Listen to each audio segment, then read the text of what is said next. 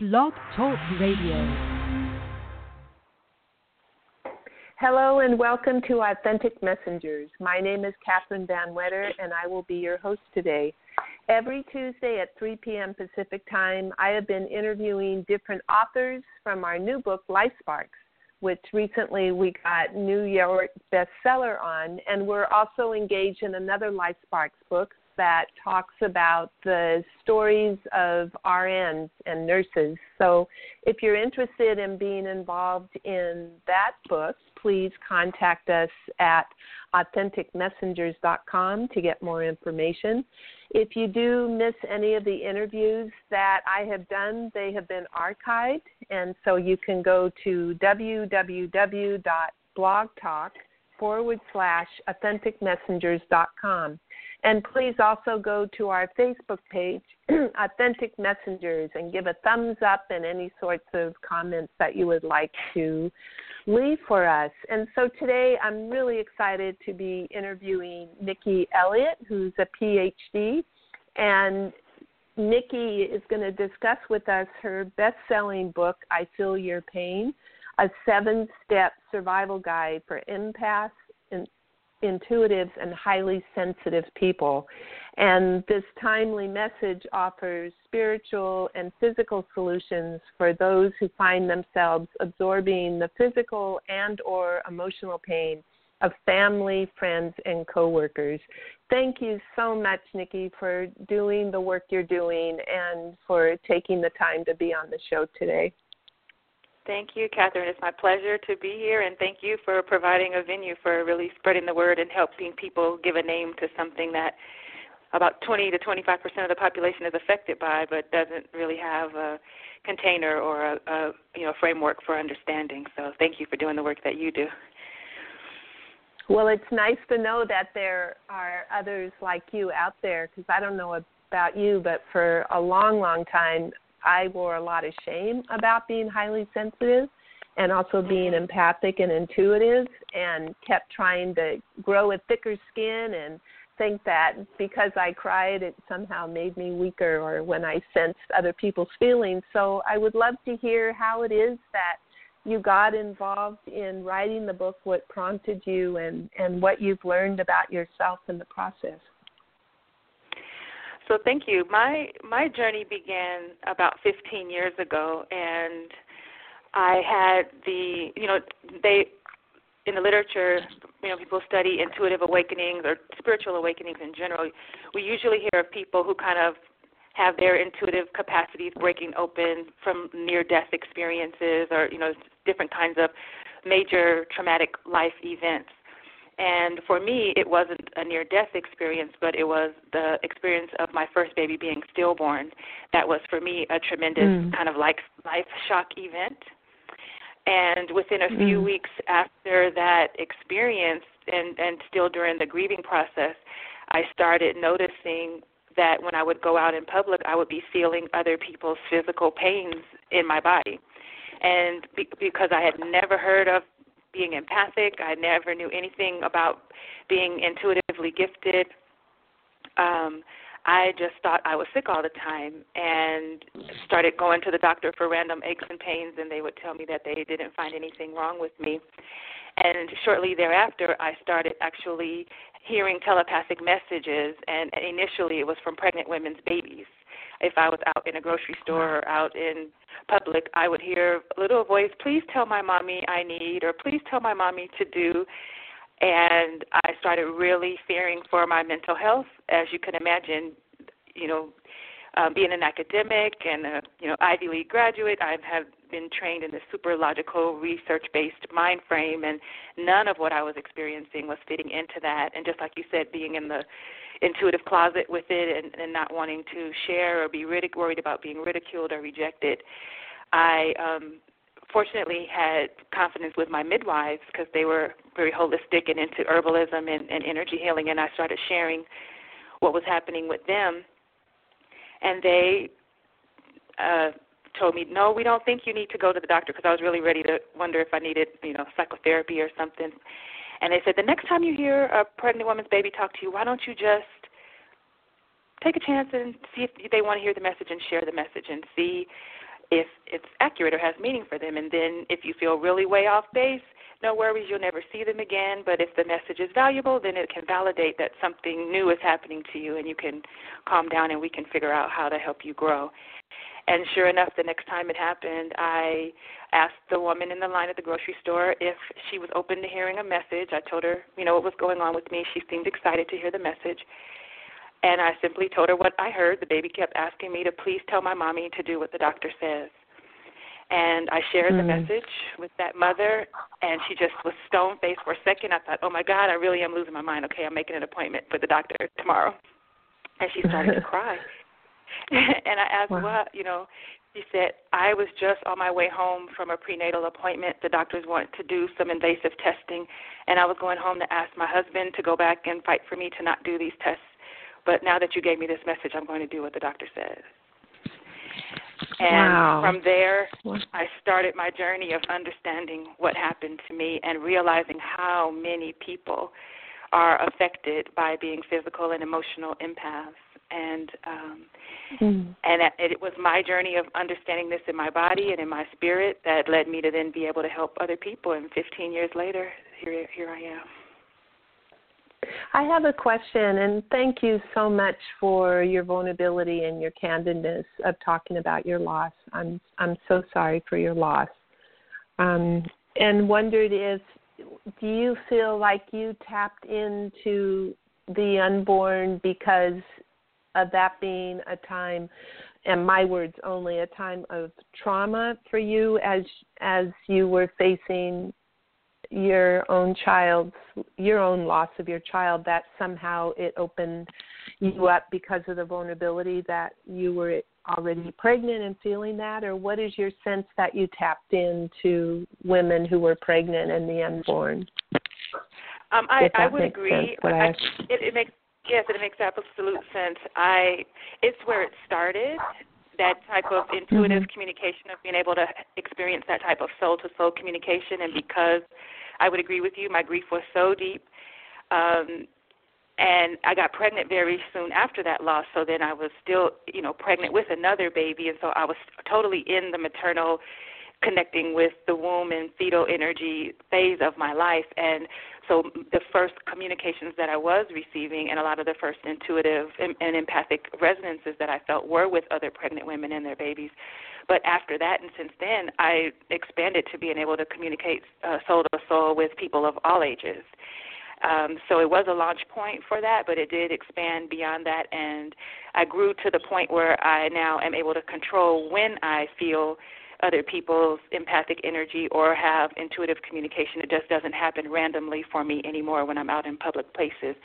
And that's one of the tools that I teach in the book because most people who are empathic or highly sensitive are wide open. Their doors are open 100%.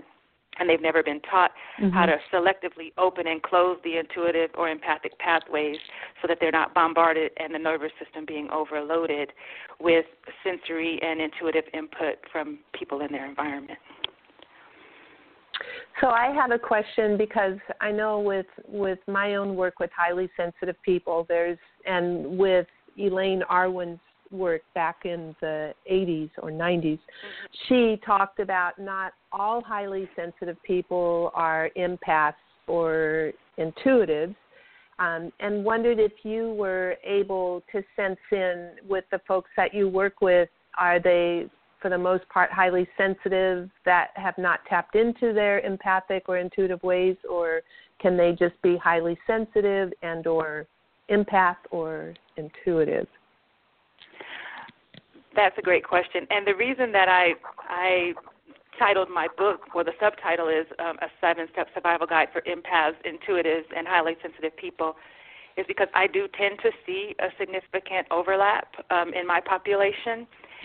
Um, there are some people who are empathic, meaning I, when I work with them energetically, they show me energetic patterns of absorbing the emotional or physical energies of other people, but they may not necessarily be intuitive in terms of being telepathic or clairvoyant or claircognizant. And then the other way, I've seen people who are very intuitive that may be clairvoyant or have very prophetic dreams or even have abilities toward mediumship, etc. But they're not necessarily empaths. They don't feel or absorb or have physical conditions that um, suggest that they're taking on the energy of other people. But I do find that more people that are highly sensitive tend to be more empathic. Mm-hmm. Um, if, wow. if that makes sense. I, I find them falling more because the nervous system is so highly charged. So when we are registering the energy, reading the fields of our environments, we are taking that energy in through the solar plexus, and then that energy travels on the nervous system and then registers through our physical senses at the spiritual, non physical level. So for highly sensitive people, it's almost like they're not able to turn down the volume on the non physical spectrum of their five senses, if that makes sense. Mm, and, and totally, the, and the it reminds I, me. I'm sorry. Oh no, that's okay. The work that I do helps them literally turn the volume down on those additional sensory overloads that they're experiencing. It's interesting because I I worked as a mental health clinician in um, community mental health, and my sense was that almost three fourths of the folks that I worked with were highly sensitive, and they mm-hmm. were also put on meds that nulled their and dulled their senses, which is so much, of course, of how highly sensitive people operate is through their senses and then being mm-hmm. diagnosed with depression, anxiety, bipolar, etc., and also mm-hmm. having a host of trauma, unresolved trauma underneath, and wondered what what your research has found or your work has found um, in lieu of what I just what I discovered with the people that I worked with.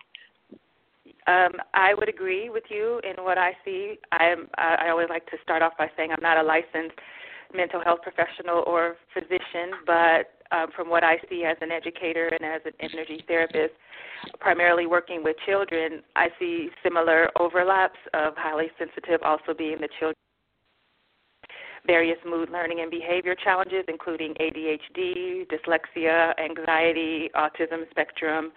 Um, and so I would actually lump all of the types of patients that you just mentioned in with the similar group that I serve and I see the whole spectrum of those conditions as a part of glitches in the path of spiritual integration and spiritual evolution for for all of us actually.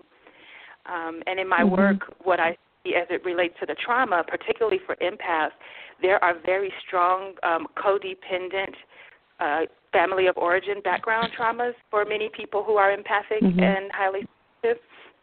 So, for children who have grown up in homes where there was alcoholism, mental illness, uh, chronic physical uh, illness, and the family members, any type of violence, physical or sexual abuse, those children in those homes that were unpredictable with their caregiving and unstable in their safety, those children prematurely burst open their psychic and intuitive and empathic faculties in order to read their environment.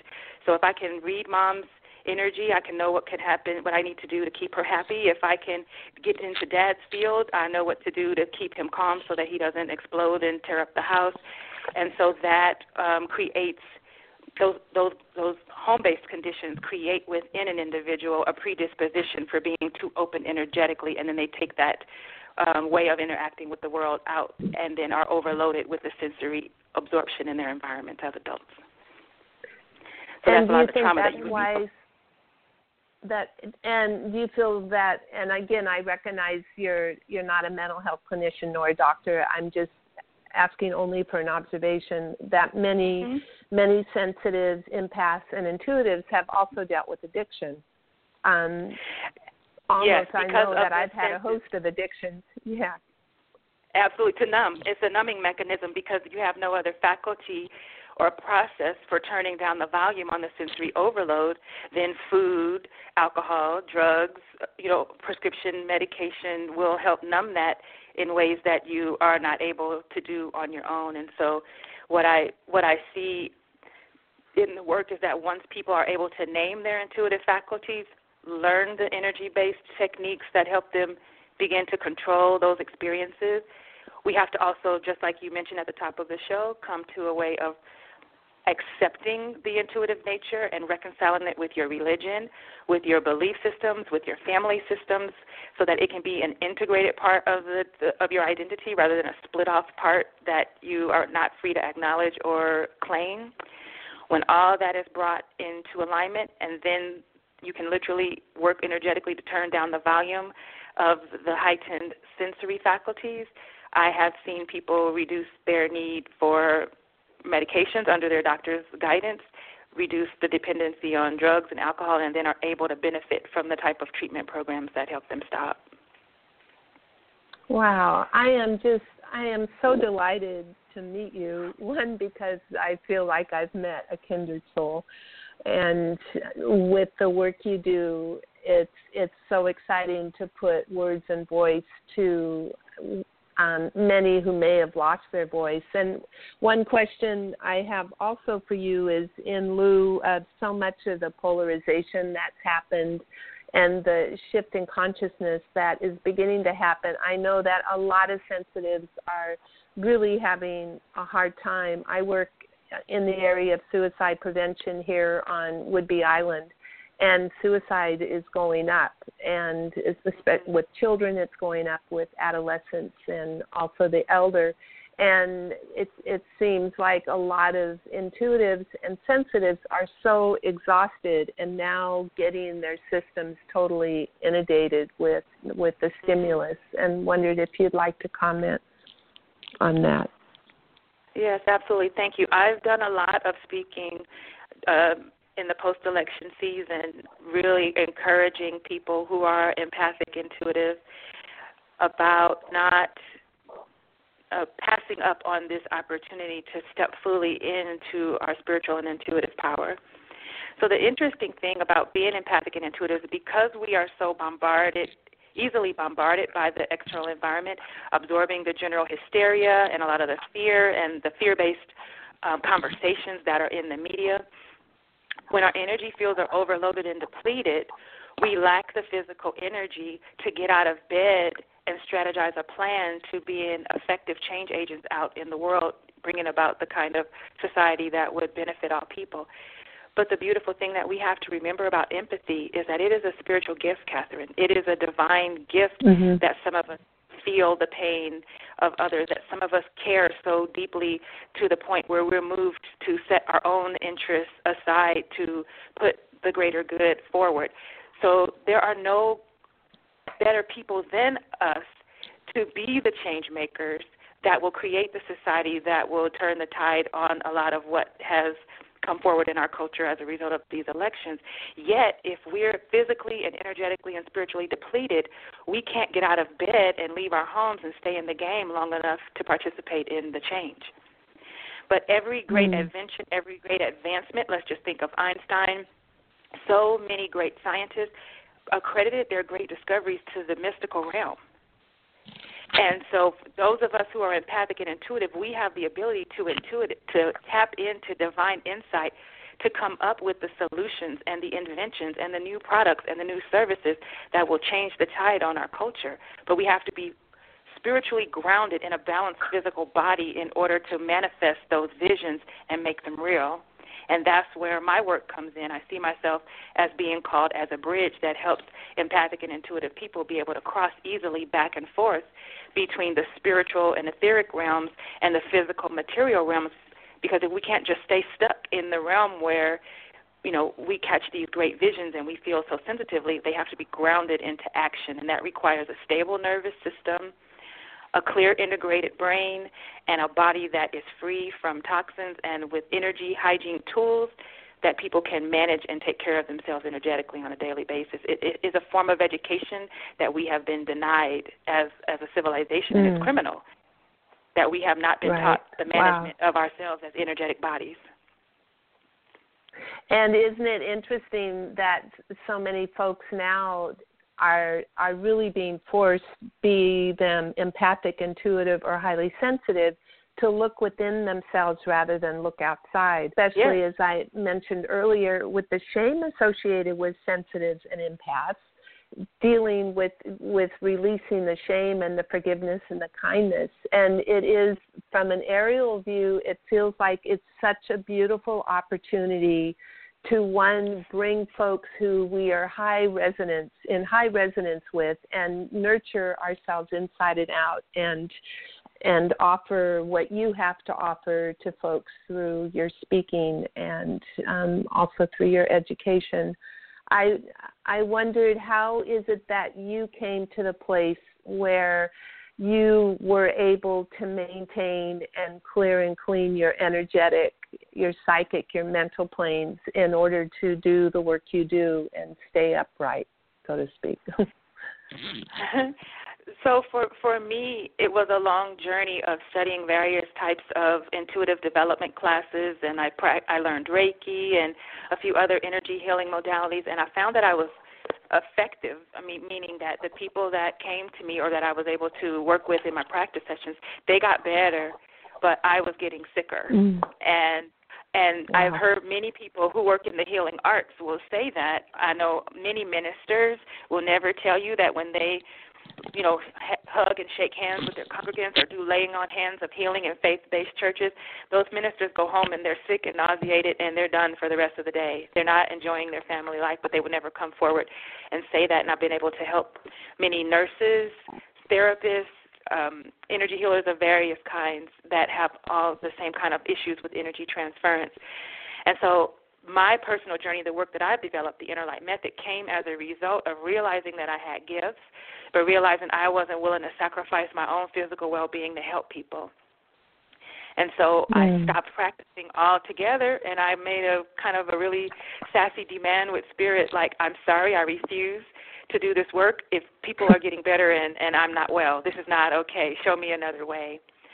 And so actually mm-hmm. I over the course of time started practicing with children and found that they were very responsive to the work and it was easier for me energetically to transact with children. And then when I started communicating with them intuitively, they started teaching me in the inner voice how to work with them. They're like, Dr. Niki, I don't need you to do it for me, meaning I don't need you to go in and take my pain. I just need you to watch me do it. And I was blown away the first time a child told me, kind of almost like when you're trying to help a little child do something, they're like, "No, mommy, I can do it myself," right? Intuitively, these right. children were saying the same thing. I don't need you in my energy field, Dr. Niki. Can you please step back and watch me heal? I just need you to watch me, and it'll be done because you witnessed wow. it.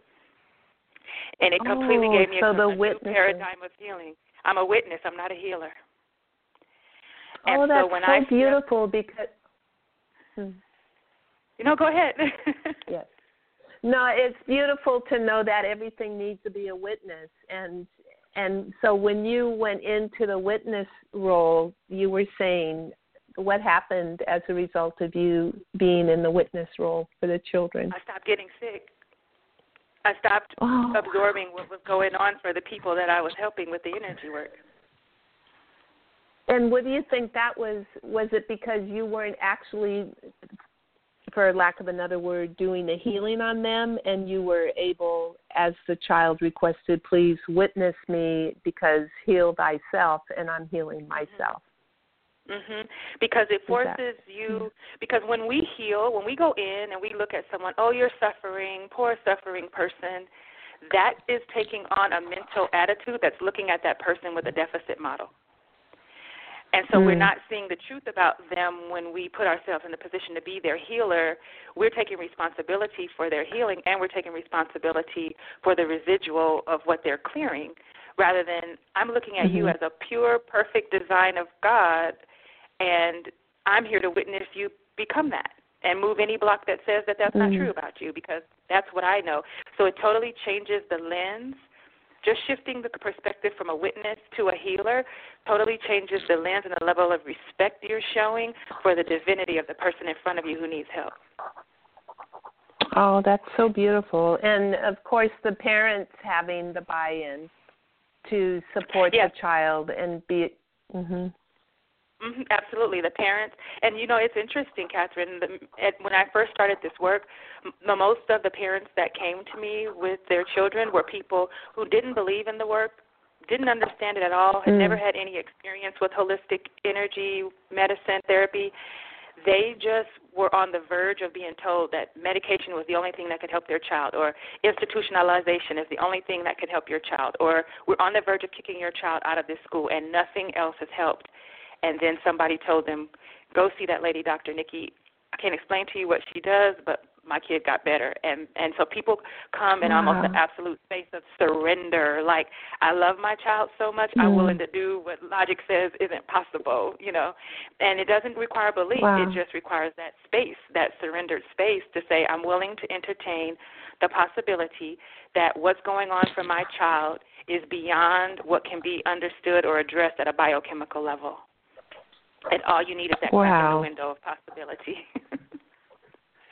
Wow, and wow, thank you. It's it's so beautiful. It's and it's so magical stepping into the realm of magic really to watch mm-hmm. somebody heal and to be part of that journey. Wondered with some of the kids that you worked with, what are the common symptoms that your clients face? What have you noticed?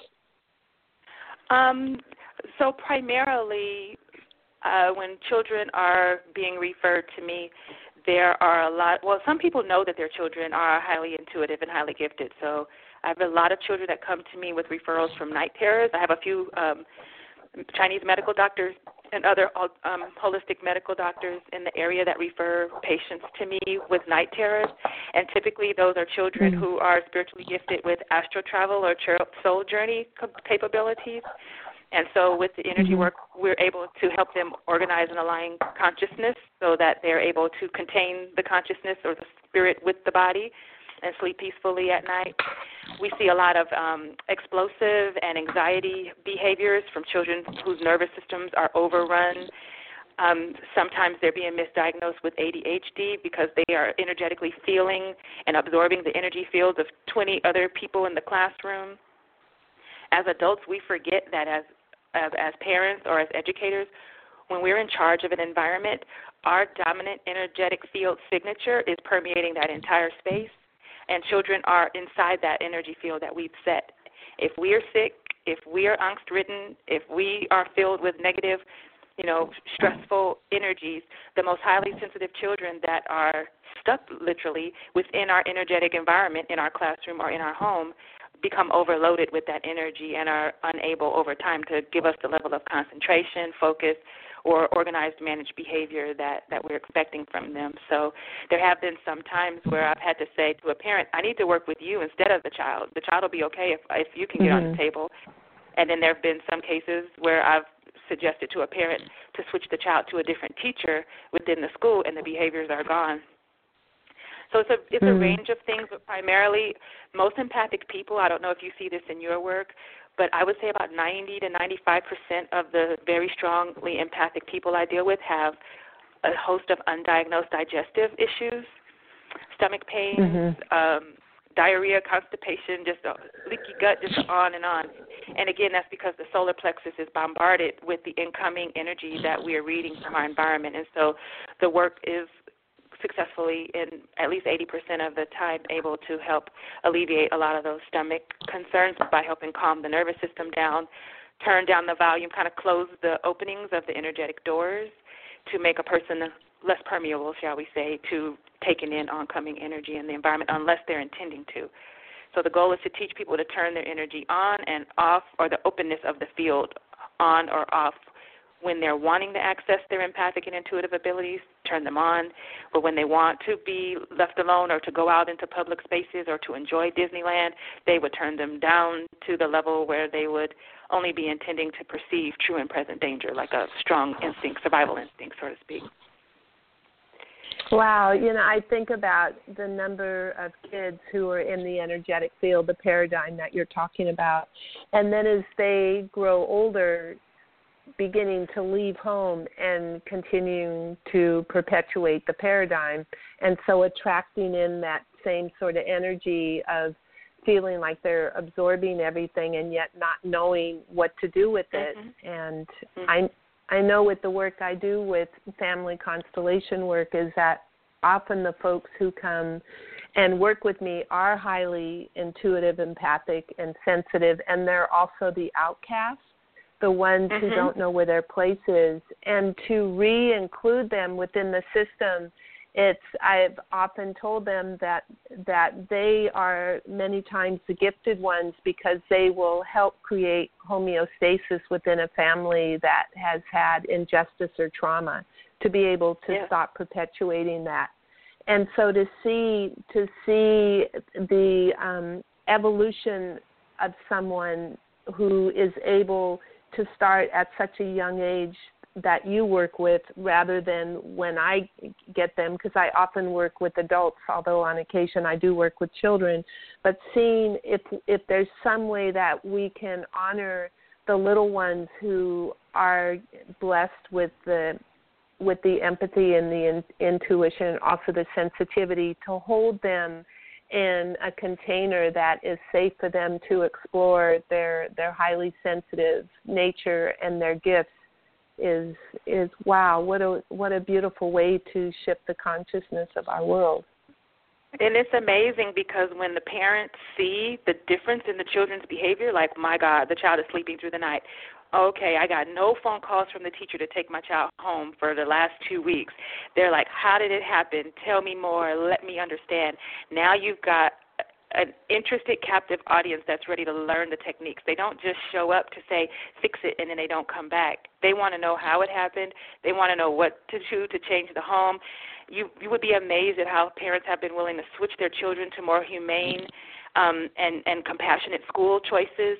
They've been willing to change their living environments. They've been able to been willing to change the dynamics within the home because they recognize the giftedness of the child. And so, just as you said, these children are offering invitations for the whole family to rise up. They're all changing their diets to make it cleaner for the one that is most sensitive, and everybody's waking up.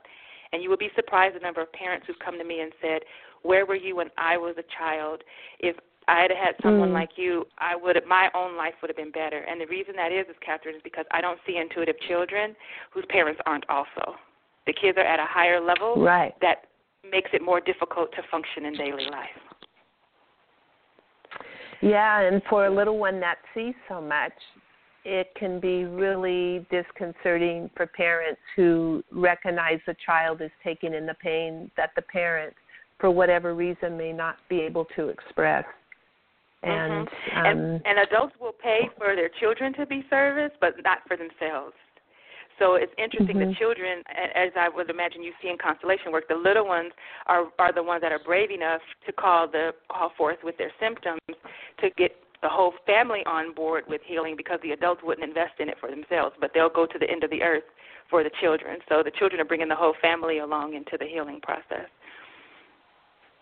Wow, it, for and for those who came before in the seven generations forward, the mm-hmm. resolution mm-hmm. can begin. Wow. Absolutely. So you have congrat- congratulations on your best-selling book, I Feel Your Pain, a, a seven-step survival guide. Can you talk a little bit about is this book addressed towards not only children but also adults, anyone who finds themselves in the arena of empath, intuitive, and highly sensitive HSP? Yes, thank you. So actually, the book is it's speaking directly to adults. I do include some mm-hmm. of the findings that I um, have observed over the course of the last 10 years of, of working energetically with children but I am speaking to the parents, to educators, to mental health professionals, to licensed medical professionals because my and individuals, you know, any person who sees themselves as I'm empathic, I feel stuff and I don't understand why or I see things and no one helps me understand why. This book is a guide of the seven major steps that I walked through to get myself to a place where in the seventh step I have now reached a point in my life where I have fully integrated my intuitive and my intellectual nature into one integrated, balanced body that can tune in and meditate and receive great downloads and insights, communicate intuitively or telepathically with a person and, and witness them bring themselves into energetic balance, and then come back into waking consciousness and pay my bills and run my business and write books and articles and stand up in universities and give lectures, you know. And so a lot of times people who are empathic and intuitive have reputations for being airy or flighty or ungrounded.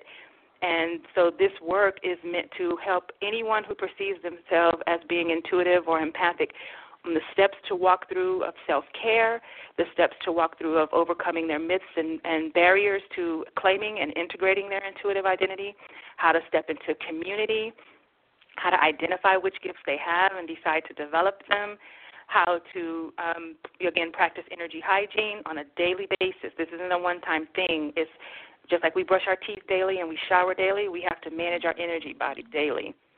But then the most important mm-hmm. gift that I want to leave every reader is the understanding that our intuitive and empathic nature holds our genius seed. So when we think about our destiny, mm-hmm. when we think about why we're alive, when we think about what contribution we have to make to the planet, all of that insight is sourced from our intuitive nature, from our connection to our divinity. And it's by giving ourselves full permission to do that, to access that in a healthy, grounded way, that we understand how we're uniquely meant to serve as attorneys, as physicians, as teachers, as truck drivers, as engineers.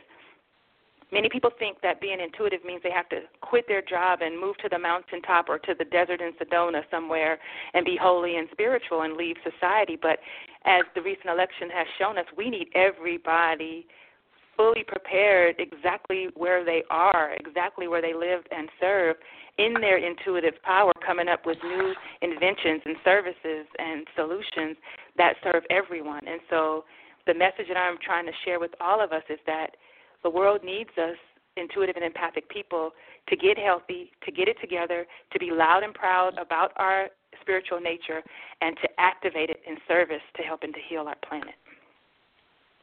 Oh, that's beautiful. And yes, everyone, I I wrote a poem from the eyes of a sensitive and part of it part of it said in loud words that we are the mediators, the moderators, the peacemakers and we're going to be the ones that are going to bring light more light into the world not to say that others who aren't um, will not do that but to really mm-hmm. recognize the power and the wisdom that so many intuitives have and to know this is right. our time.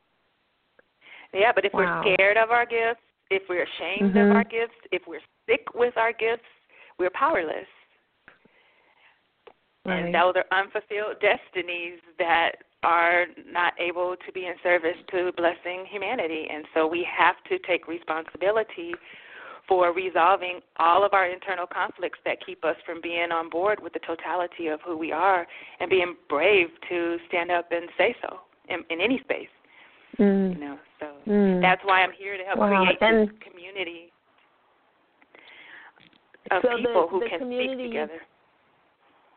And this is this is the inner the inner light sanctuary, the virtual village for empathic and intuitive people. Is that is that an online um, sanctuary yes, that so you've that created? Is, is mm-hmm. Yes, it is. It, for the first um, five and a half years, Inner Light Sanctuary was a physical brick and mortar location in the suburbs of Los Angeles. But as the message is spreading, I was led to reinvent it and rebrand it as a virtual village. So starting in January of 2017, we will have weekly lessons um, we will offer book chats, book clubs, chat rooms, online courses for people to actually learn to develop their intuitive abilities, as well as an online group energy balancing session that I will facilitate um, over the internet for people to participate in clearing and balancing the energy field in order to be able to grow in intuitive energy with, within the balanced physical body. So that is my commitment at the top of the year is to uh, offer the membership for the virtual village, and then we can have people from all around the world finding communities, finding their own spiritual, energetic family that is there to, oh, do you see you know, auras, oh, I do too. Well, what does that look like for you? Or, you know, so it'll be a place where everything you experience as an intuitive or an empath is normalized, but presented in a very grounded, wow into mm-hmm. real life. So I don't have any problem with people that study UFOs and the third dimension and other terrestrials. I don't have any problem with that at all. But my concern and my calling for this community is to ground individuals within their own individual divinity, and anything that comes through intuitively or spiritually is to be grounded into our body, integrated into our life experience, and spit out on the other side as increased genius, increased productivity, increased blessing of bounty, prosperity, and increased flow in our relationships. And if we don't have the evidence of that coming forth in our physical expression, then the work is not meeting the goal that has been given to me. Wow. And it was that the vision for writing your books was to be able to further support the Inner Light Sanctuary or was it was it one of the same, or did you start off with the books and then create the Inner Light Sanctuary? Or so simultaneously? The, so the sanctuary, yeah, the sanctuary, again, the physical space where I've been seeing clients in person for the last um, five and a half years was here before the book. Mm-hmm. But as I wrote this book and was preparing to launch it, I was guided to rebrand a new website and to reorganize uh, Inner Light Sanctuary as a virtual village to go simultaneously so that as the book goes forth and people find out about it and purchase it, then they will say, okay, I want to learn how to do this. I want to take the next step. I'm ready. You know, if they feel internally guided then I want to have the sanctuary, the virtual village, available as the next place for them to go to continue that um, experience of, of understanding themselves and having the courage to develop and grow. So right now we just finished. We're finishing up tonight actually a four week class for people it was called moving from empathic pain to intuitive power so it was people who joined the class the day the book launched and now four weeks later we're wrapping up the class where they just really unpacked all the fears, all the backstories, all the past experiences that led them to have misconceptions or fears about their intuitive nature. And now, tonight, they're going to be making their commitment of where they're looking to bless the planet by fully embracing and saying yes to growing in awareness and authority and dominion over their intuitive and empathic abilities so that they're leading the way with them, not being drugged by the tail by their gifts that are wearing them out and depleting them. Wow.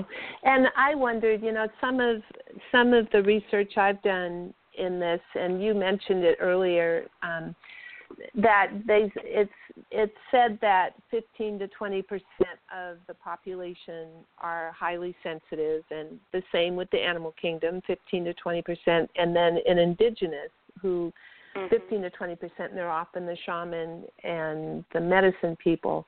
Um, and then for empaths, approximately 3 to 4 percent of the population are also empathic. And wondered if, if you felt through your studies and through your work with folks that actually there's more than just 15 to 20 percent. So. Yeah, I do I, think yeah, so. I, I think too. it's 25, mm-hmm. getting closer to 30. Mm-hmm. Yeah, I think with each generation, you know, as okay, really what I think, Catherine, I think we're under a spiritual imperative to evolve as a species, and as we continue mm-hmm. this soul evolutionary process, more and more of us are breaking into or stepping into this spiritual dimension, which is opening up the intuitive faculties. And so I think the number will continue to increase over the coming years until it just becomes as normal that we all are walking in our intuitive and empathic capacities as we all are living from our intellectual, rational left brain space. I, I think it's something, a bridge that's needing to be built so that we will hit a tipping point where it will become the way that we all function as human beings.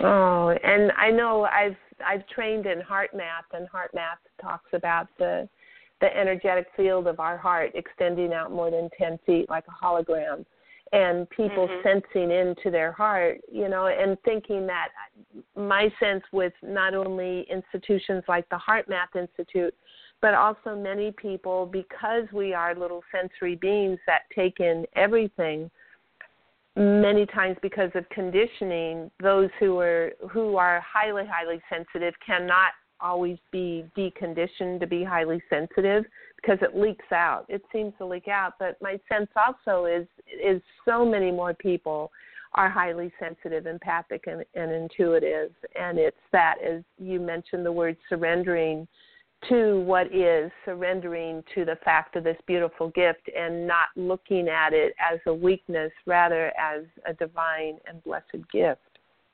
Yes. It's so important because you know, I forget the author's name, but there's a book called Quiet, and it's about introverts and, and how introverts are undervalued in our culture. Everything is built so much on being out and being loud and being seen and being heard. But there are great blessings in being sensitive and more withdrawn and more observant, you know, and so it really becomes necessary as a culture to appreciate the valuable contributions that more quiet, reserved, introverted, sensitive people make to our culture rather than continuing to demand that everyone enjoy you know the big loud over the top um raucous kinds of environments that just really do damage to our nervous systems so i think the mm-hmm. awareness will really create more space for those of us who are empathic and highly sensitive to to be okay with saying no thank you that environment isn't good for me without it meaning I don't like you and I don't want to be a part of of of your life, you know. So it, it's really beautiful to see families come together and start to embrace the sensitive ones and start choosing uh, family outings and get-togethers that serve everyone and allow everyone to energetically have a great time or knowing the amount of time someone that's sensitive can stay in a very busy overly charged environment before they're starting to feel depleted and need to kind of withdraw i really do see families wanting to understand this and embrace it and and and be together in healthy ways that serve everyone's energy energetic needs shall we say. It's, it's really a beautiful thing to watch it evolve day by day. And it's interesting two points. One i it came up again. I remember hearing the story of a mother who had a very sensitive child and what she did was she brought him into and it was preschool or first grade kindergarten. She brought him into different rooms and he was allowed for lack of another word to sense into the room to sense into the children to walk all around and feel if it felt all right for him. And more mm-hmm. times than once he would say to his mom it doesn't feel good. And then she she would say all right sweetheart we will we'll find a space where you feel comfortable. And mm-hmm. the honoring the honoring of the little one rather than saying how so many parents do if they don't understand or if they're scared oh get over it you know just it's all right just get over it. You, so to to have parents really acknowledge that is beautiful. And thank you. Would, one thing i'd like to add to that I always am cautioning parents, especially with little ones, they get concerned when children appear socially rude by not wanting to hug mm-hmm. people or to sit on the lap of certain family members and they will try to say, mm-hmm. Well that's Uncle Joe or that's Auntie Betty and the child is just crying or squirming and so we had to talk about when we talk about well if your child is sensing the energy there you we don't know what they're resonating with that doesn't feel good right? So we have to trust that the child knows who feels good and who feels safe for them to be in that kind of intimate space with so, what if you made an agreement that we're going to be polite and say hello, but I'm not going to force you to hug or touch or sit on the lap of anyone that doesn't feel good to you, even if it's a family member who will think I'm a bad parent for not forcing you to be polite. And wow. and that's a step that's hard for a lot of families, but it's really important because so many times these children know when on the inside certain ones of us are not in integrity, we're not honest, we're not healthy, and they can feel that in the field, and it is very disruptive to them energetically. Yeah, and then they begin questioning their own ability to sense in. Right. Because, because they say, well, she keeps telling me denied. I'm wrong. Mm-hmm. right. And also mm-hmm. you mentioned quiet and the the introverts. Do you also see that not all sensitives, empaths, intuitives are introverted? They can also be extroverted as well. They are absolutely. Or, they can be. Mm-hmm. I, just in my practice, I see the more the more overly overly um, sensitive, they tend to withdraw, withdraw, withdraw, and it's not that they maybe would be as introverted if it didn't hurt so much, but by nature of how overwhelmed they feel, they tend to withdraw more. But I have seen several children, including one child that I worked with recently, after the energy balancing work we did together, and she strengthened her energy boundaries and cleared her field and turned the volume down. She went back to school the next week and tried out for a play, which was something she had never done ever to sign up for anything that involved speaking in public. So wow, um, that's amazing. Yeah, I, I do believe sometimes the way we present our personalities are a function of the amount of overload we are feeling, not necessarily what our innate disposition would be if we weren't under, you know, so much stress from from our sensitivity. Mm-hmm. Wow. Yeah, and it's and knowing that many love nature and music and expression that goes beyond the words to go into a different realm, to walk between the worlds in many ways, as mm-hmm. you were talking earlier, um, mm-hmm. and the subtleties of nature and the subtleties of music. Yeah, those are beautiful. Usually, when I'm working with children, I, I always talk to them about Einstein. I just love him as an example mm-hmm. because everyone thinks of him as a genius, but when you really read his his literature, his work in his own words, he really was more of a mystic, you know, who then proved out mm-hmm. in physics what he saw in, in, in the mystical realm. But he had four techniques that he would use to connect with his intuitive knowing when he was stuck with a problem that he was working out.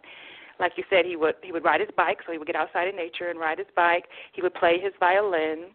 He would take a bath, or he would take a nap. And so those are the mm. four techniques that I share when I'm teaching my work about how people can move themselves intentionally between the intuitive and the intellectual realm to tap in when they want to access higher knowledge and insight and then you know ways to ground back down when you're done in order to be able to act on that in a meaningful way in the material realm. Wow, and many many scientists like the late Candace Pert, I remember one of her last interviews she had, she was tapping more deeply into her spiritual realm, like having a spiritual awakening. And the same with Bruce Lipton, the stem cell mm-hmm. biologist, had a mm-hmm. spiritual awakening. So it's fascinating. I think in many ways that science tries to figure out spirituality and mm-hmm. when when the ego or whatever force can can kind of spread itself out so that the ego can be put into its place then the magic happens with recognizing that that beautiful realm of infinite possibility yeah absolutely mm-hmm. and and it's amazing too because i think of um so many scientists that say that they that their paths were changed by different types of spiritual mm-hmm. awakening, but it put is changing their research agendas to more validate that what you and I are sharing and saying, experiencing is true, which then allows more people from the general public to explore this aspect of self. And I just think it all is just compounding to moving us toward um, a much higher vibrational experience that will lead us into becoming more self-governing. So it won't matter who is elected president because we, as a collective mm-hmm. people, will have within ourselves the the motivation and the love center and the unity focus, you know, to to really stand up for what is true and what is right for all people. And um, I myself mm-hmm. am excited by the invitation for us all to stand up and wake up, you know, that this election season has brought to our awareness. I'm really concerned but very excited for the possibility if, if people like you and I and others like us can really mobilize the intuitives and empaths and sensitive people to understand how to care for themselves and to, to dig in the trenches and bring their gifts forward. And it really is an inside job. It is mm-hmm. such an inside job. I remember growing up I always because the feelings were so intense and I had early early onset um loss with the loss of a sister when I was 4 or when she was four and I was seven. And I remember the feelings were so intense that I grew up wishing that I could do like a mind meld. I could place my hand on someone's frontal lobe and just hold it there so that they could feel into what I was experiencing. And so have spent most of my life learning how to articulate the feelings inside that are so intense and that words often minimize but music mm-hmm. can bring them out and nature. Um, so thank you, thank you for the work you do with these little ones at such a tender age to and the parents kudos to the parents who who are wanting to address and love and honor their children um, in the space of expansion. The work you're doing is is so wonderful. Um, I'm really grateful to all that you're doing and the vision that you see. Thank you so much, and and I look forward to any way that you and I or anyone in your audience can come together to collaborate to to spread the work. So I would be thrilled to hear from anyone who would like to continue the conversation. Thank you so much for having me on the show today. Well, you and I will have a conversation.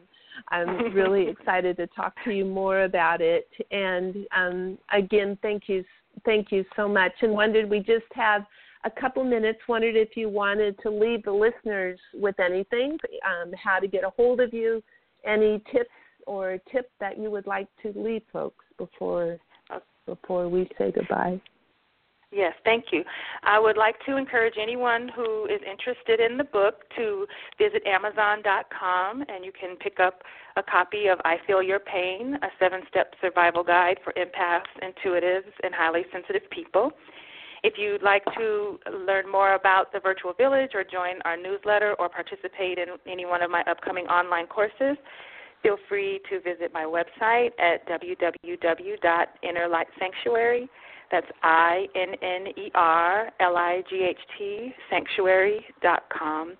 And starting on January 3rd, we have our next four week online companion course for the book. So we meet on Zoom and we have home study courses that are dripped so that no matter where your time zone is or what your schedule is, you can study at your convenience. And I'm just really grateful for the opportunity to help empaths strengthen up and, and go forward. One thing I'd like to re- leave as a tip is for highly sensitive people. Um, we typically have um, strong magnesium deficiencies for empaths and intuitives as well. The energy body burns trace minerals for fuel. So Epsom salt baths are really, really valuable for helping to strengthen and reset the magnetic field. So I leave that as my one seasonal tip for, for your audience today. Oh, thank you. And I look forward to connecting with you um, very soon. Thank you. Thank you, so dear much. Niki. For... Thank you, Catherine. And it's been an honor week, to be with you. Thank you. Thank you. And next week, hard to believe it's December 20th, and I am going to be interviewing Farhana Kazem, and she has felt that too often we are not able to understand the purpose of this life, this journey we call life. It's almost like we are existing just to exist. And from her, she says, life is a gift, and each one of us is here for a purpose. If you haven't figured out what that is yet, don't give up. So, t- next week on December 20th, we will hear more. And thank you, dear listeners, once again for listening in or going to our archive shows, www.blogtalk forward slash authenticmessengers.com. And if anyone again is interested in becoming a part of our next Life Spark series that is with nurses and the beautiful stories they have to tell, please contact us at authenticmessengers.com. And this is a time where there can be a lot of emotion, and especially around the holidays. Please practice imperative self care be kind, be loving, be respectful, not only to those outside, but most important to yourself, so that you radiate love and grace and um, the divineness of who you are. Take take good care. Love to all of you. Bye.